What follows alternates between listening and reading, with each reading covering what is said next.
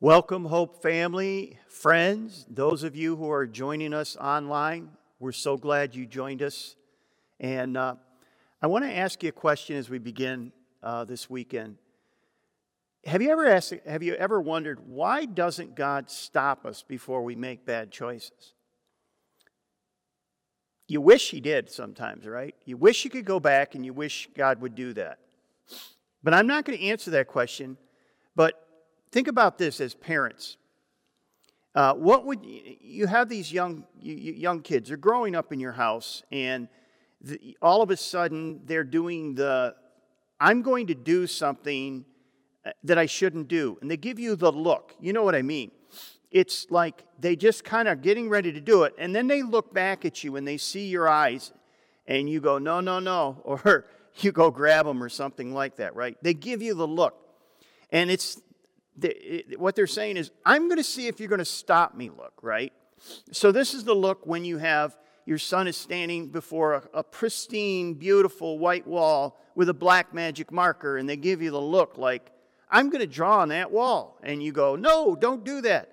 Or when they're walking towards a busy street down the driveway, and they give you the look like, Should I keep going, or are you going to stop me? And it would be cool, I think, sometimes if God was to intervene in our lives sometimes when we're about ready to make a really boneheaded decision or choice, right? It, it, those times where, but here's what happens it's those times where I think as adults we grow up to the place where we, we look down. We, we, we say, I know, I'm, I know this isn't a good decision. I know I should, shouldn't probably do this, but I'm just not going to give the look to God. I'm just not going to look him, look at him.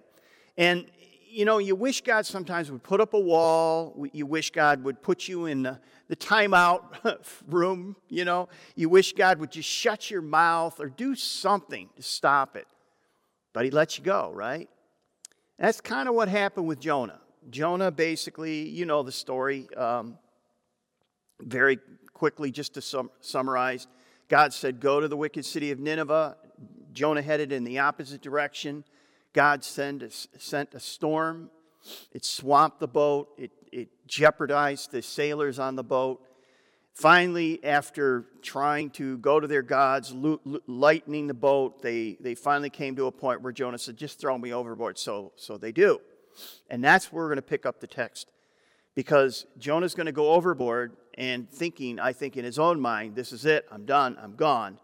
But God had a plan.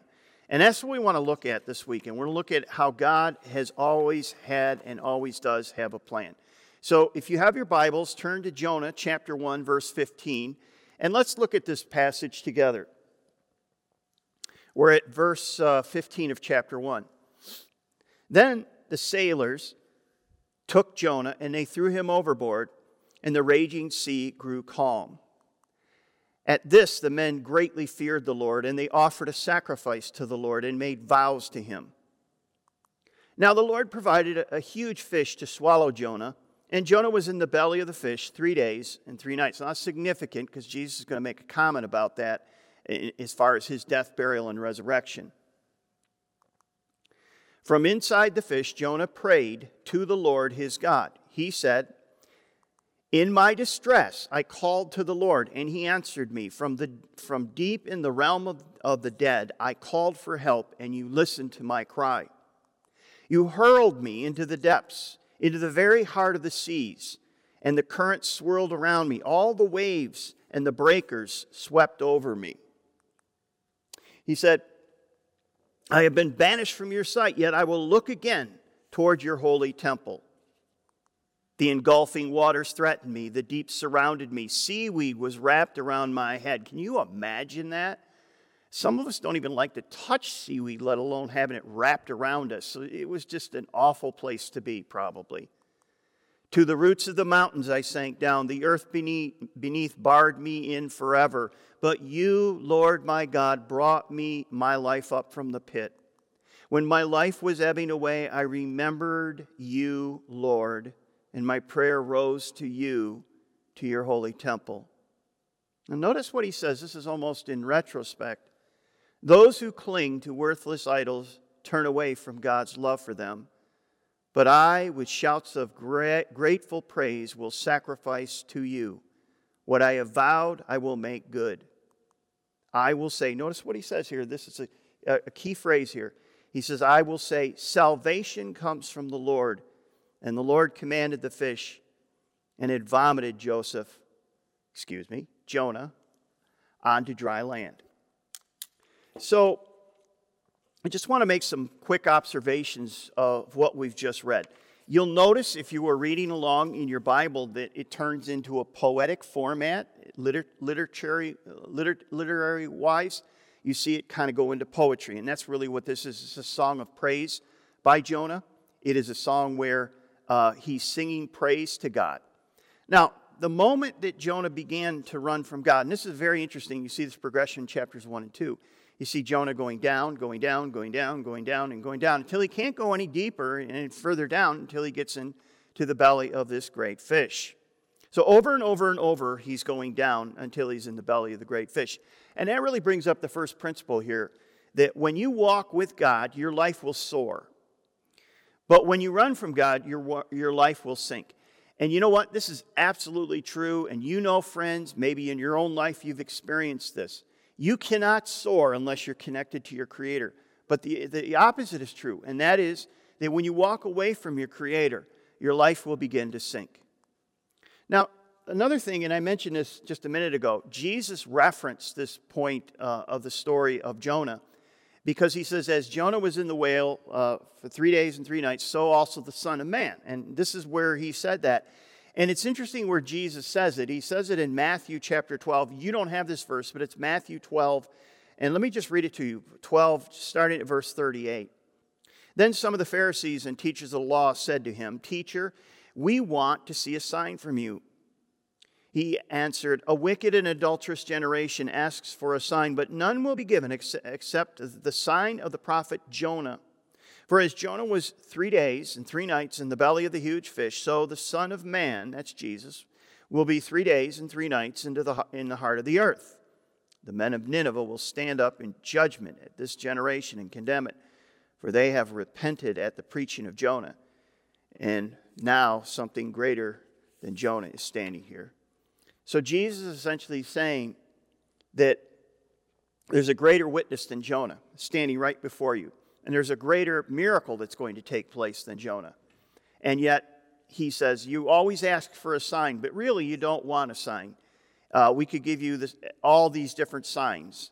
But he said, Jesus is saying, the greatest sign will be my own death, burial, and resurrection. All right, so let's jump into the application of this passage as we talk about it. First thing is this In the middle of our rebellion, God offers his grace. Now, jo- notice this that Jonah recognized uh, that God was offering him deliverance. He thought he was dead, he thought he was done. But in the midst of his rebellion, God sends or prepares, it says, it literally says, God prepared a great fish, right? So in this psalm of praise, Jonah speaks of the grace of God. He says, In my distress, I called to the Lord, and he answered me. From deep in the realm of dead, I called for help and you listened to my cry. So here it is. Here's God in a very miraculous, strange way bringing, uh, you know, a rescue for, for Jonah. Let me ask you a question. Has God ever surprised you with his grace? I think that essentially, if you could say, what is the essence of what Jonah was saying? He, Jonah would say, I was absolutely surprised. I was stunned by God's grace in my life. So I want to tell you a quick story from my life where God surprised me. I was a, we were a young married couple. Yes, there was a day where Carol and I, well, Carol's still young, but I'm not. Um, there was a day where we were younger, we had two kids, and ultimately I needed a job. And I thought the only job that I could make enough money with, the, you know, managing the hours of school and that, paying the bills was uh, working at UPS. So I went down to UPS. I went through the first interview, did well went to the second interview. They, you know, they give the thing, well, we'll call you. Well, I'm just, you know, I'm waiting, waiting, waiting, not getting a call, not getting a call. So I was in chapel uh, at seminary uh, one morning, and uh, the uh, Dr. Fortosa said, uh, hey, they're hiring down at Roadway. Now, Roadway are those trucks you see down the highway road, roadway express. And uh, I really didn't really want to work at Roadway, but I wanted it, I knew I needed a job. So I went down there, I had a bad attitude, went through the interview, and lo and behold, I got a job working at Roadway. I was working there. Uh, so I, here's what my hours were I would go in Sunday night, I'd be working part time uh, in, in a church. So I was working Sunday, and then uh, Sunday night, about 10:30 uh, ish, I would go into work. I'd work from about 11 to about 6 in the morning, and then I would drive back and go to my Hebrew class. So my Hebrew is not really that great because I was very tired from working all night. Then I would go through my classes for the day. I'd go to bed, get up, and go and do the same thing. And I did that a couple nights in a row, and then I would generally work one, one uh, night uh, during the week. That's what I did. So that job paid me more than Roadway. It gave me less pressure because I talked to a number of my friends who were seminarians who went and were working at Roadway and just talked about the pressure. Well, there was pressure. But I was kind of on my own and, you know, unloading trailers and getting them ready for the local distribution from the across the uh, country trailers. Uh, one night, and by the way, it, when it was uh, zero degrees or 10 below, um, it was 10 below out on the dock. So you move fast, you dress warmly, you, you sometimes could hardly write because it was so cold. But I remember one night, and it was cold, it was a winter night, and I was on the dock, and I was just like, man, I really like this job. It's, I feel like I'm getting something done. I feel like I'm getting exercise. It's paying the bills. This is a great job. And it was almost like I heard God say, Oh, wait a minute. You want to say that one more time? I go, Yeah, I like this job, you know? And it was one of those things where God was saying, So you thought you had to work at this uh, UPS, right? And I had a perfect job for you. I surprised you. And, and it hit me. It really hit me. I could still remember that moment where I was in the back of the trailer and I was that I was unloading and I was just saying to God, God, help me to remember this so I never forget that you were always going to take care of me and my family, but you're going to do it in ways that maybe I don't expect. And so that's the thing that God ha- sometimes surprises us with unexpected grace. And you probably have a story or two that you could tell me about that.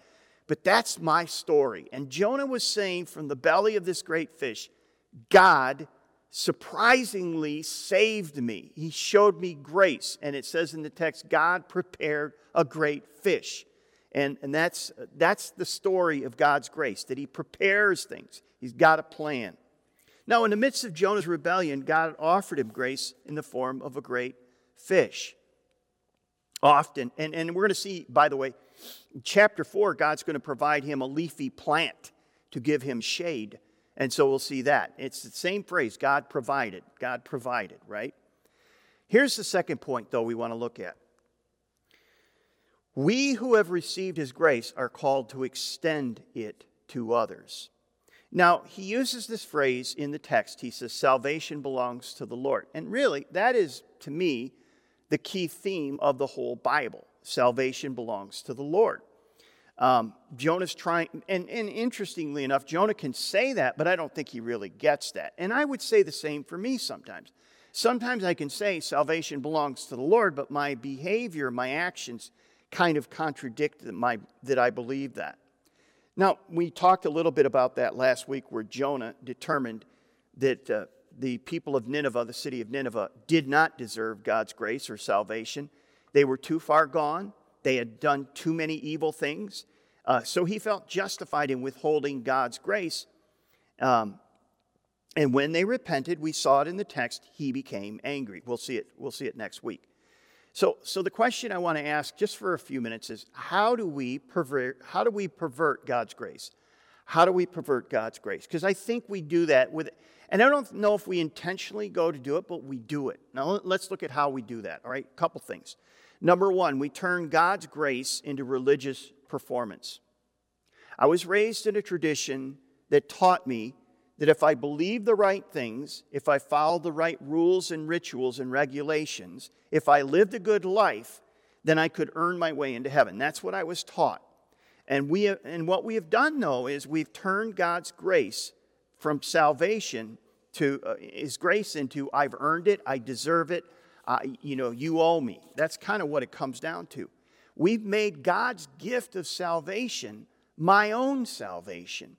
We don't need a Savior, we are the Savior. That's kind of what we do with God's grace. So that's one of the ways that I think we pervert God's salvation and God's grace. Secondly, we limit God's grace to only the good and deserving people. We limit the grace to only the good and deserving people. So Jonah was limiting his grace to his own people, uh, not, not to the evil people of Nineveh. He saw that it was okay for him to see this whole people group destroyed. And we talked about how our American nationalism can lead to racism, and that's kind of what's going on in Jonah's life here. Jonah says, though, he says, salvation belongs to God. But he didn't really believe it. He was trying to pervert or limit God's salvation. He failed to extend God's salvation to those he thought didn't deserve it. Now, we don't, I don't think we outrightly do that as drastically, maybe, as Jonah does, but I think we do to a certain extent. And here's the principle I want you to see. As followers of Jesus Christ, we're called to, de- we're not called to determine if a person deserves his grace, we're called to extend his grace.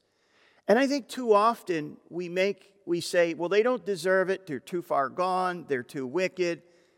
We make up all these excuses, but that's not our job. Our job is to determine who is worthy of it because in the end, none of us is worthy of it. That's really what grace means. Grace and mercy means that we don't deserve it and we can never earn it and uh, that we don't deserve it. All right, here's the third thing that we want to see. We think that we're essential to God's plan of salvation, but we're not. For some of you, you're going to get upset. You're going to be angry about this. For some of you, you're going to be relieved by this.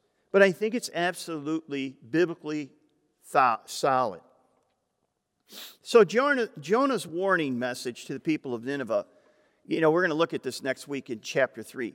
He's going to be preaching to the people of Nineveh. And I think, personally, he did what he had to do. It was one of the most lackluster sermons.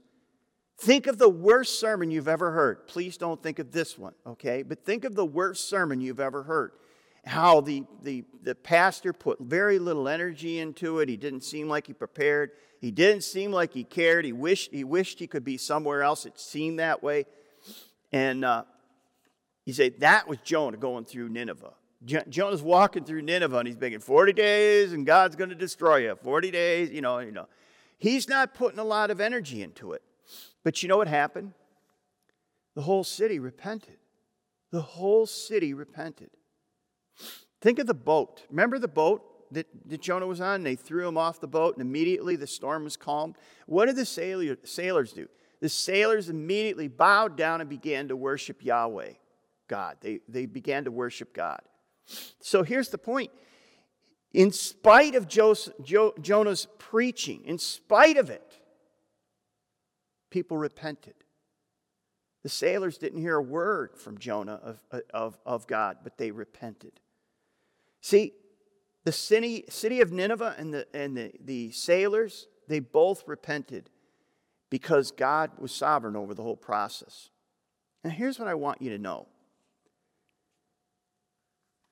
God doesn't need us to bring people to Himself, but He does graciously call us to bring a message of reconciliation. God doesn't need us to share the, His message of salvation. No one is going to be lost because you blew it, because you messed up, or because you failed to carry out, carry out your calling. Salvation belongs to the Lord. Now, we have a responsibility.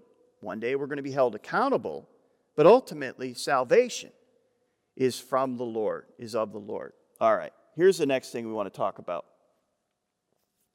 How can we, in a positive way, extend God's grace to others? What are some practical things we can do to make the gospel more accessible to people around the people around us, our sphere of influence, all right?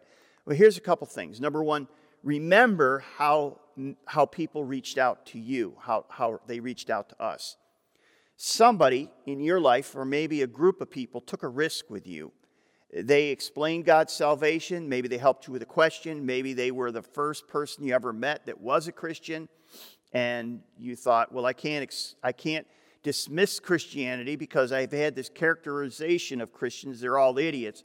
But I've met you and you're, you're not an idiot. In fact, you're a pretty nice person and you're a thoughtful person. So I can't just dismiss that anymore. Maybe that's your influence. Maybe your influence is somebody's going through a difficult time and you come alongside them and you help them through and you point them to, to God. Maybe it's sharing the gospel with them. But you're, you're part of the chain of people. Um, and, and if you look at your own life, there was a chain of people who were involved in helping you come to know Jesus. And, and I always like looking at it, and this phrase, we use it around here quite a bit. Hopefully, we can be the person that helps another person take one step closer to Jesus, whatever that means. Because in, in a lot of ways, there's a process that goes on, there's questions that have to be answered, there's relationships that have to be forged.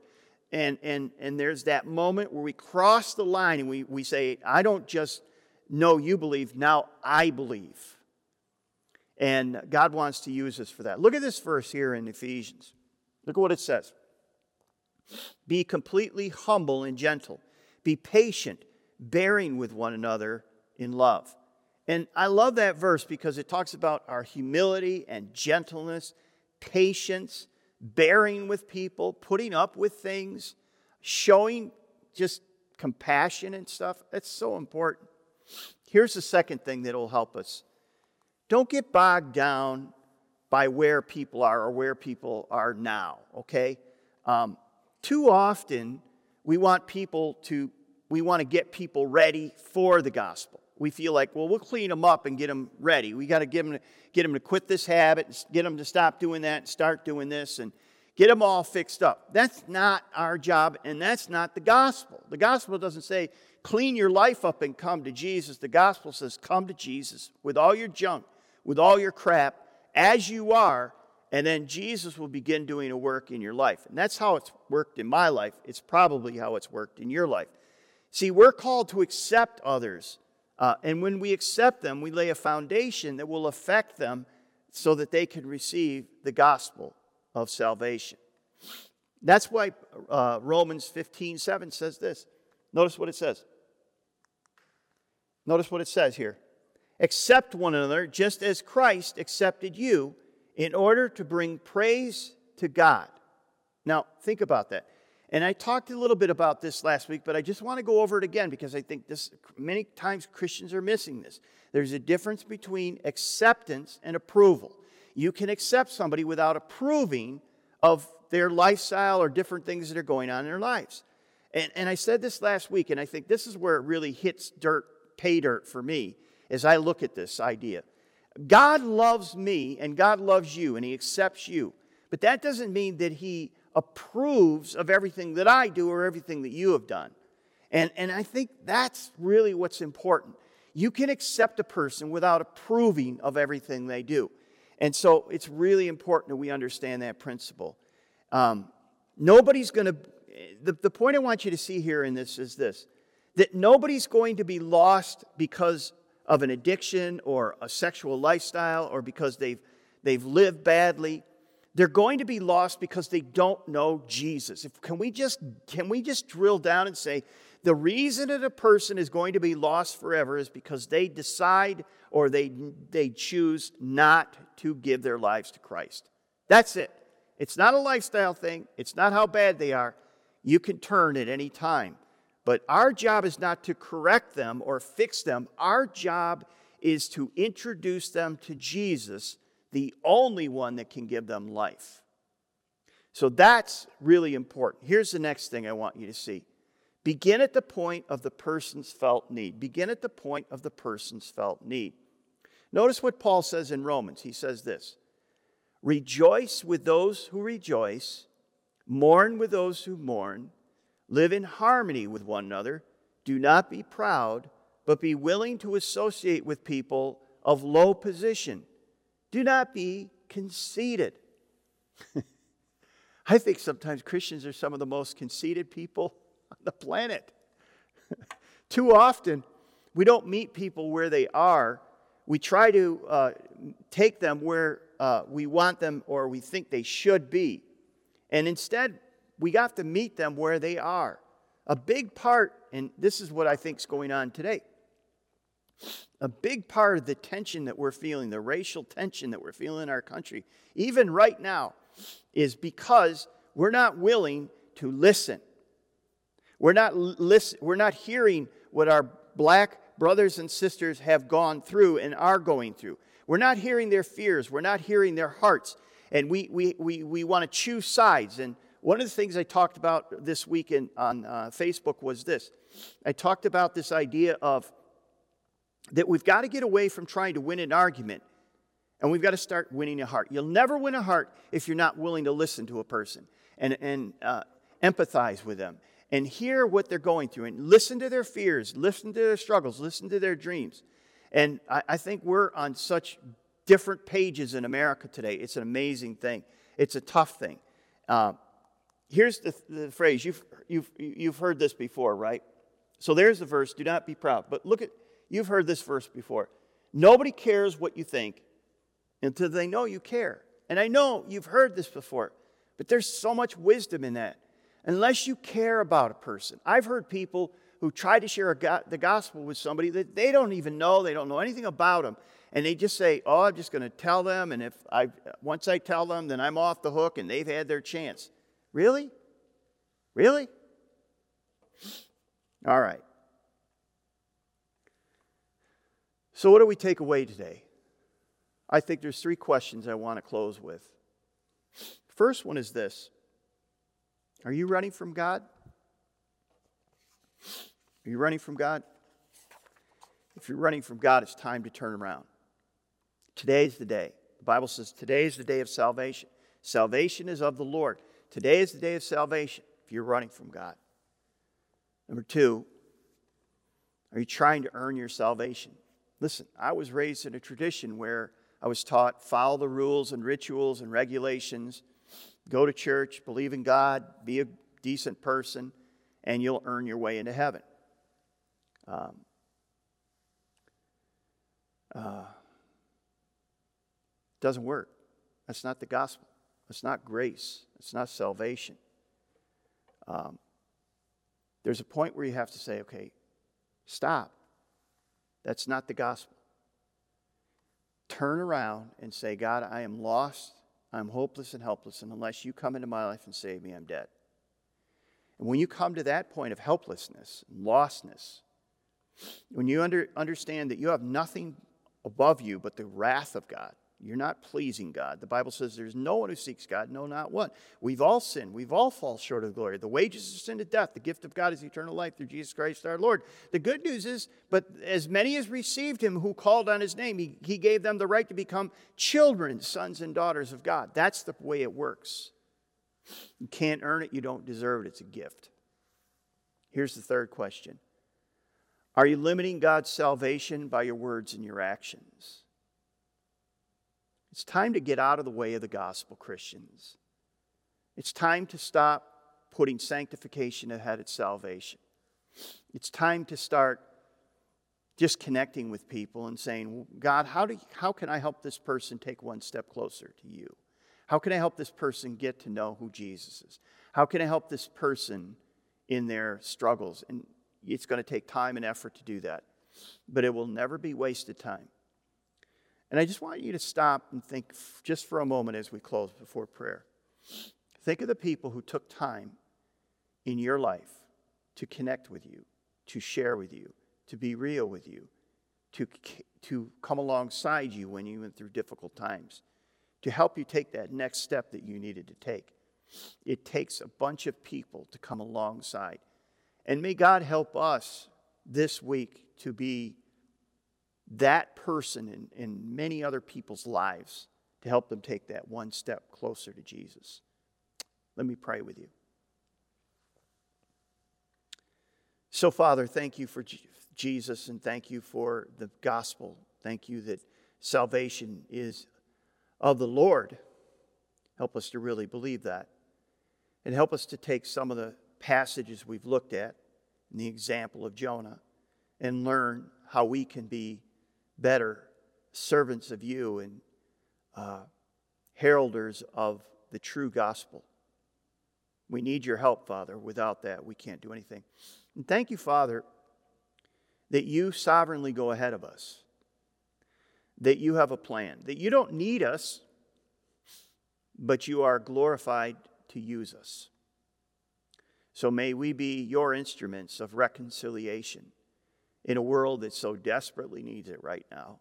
We ask this all in Jesus' name. Amen.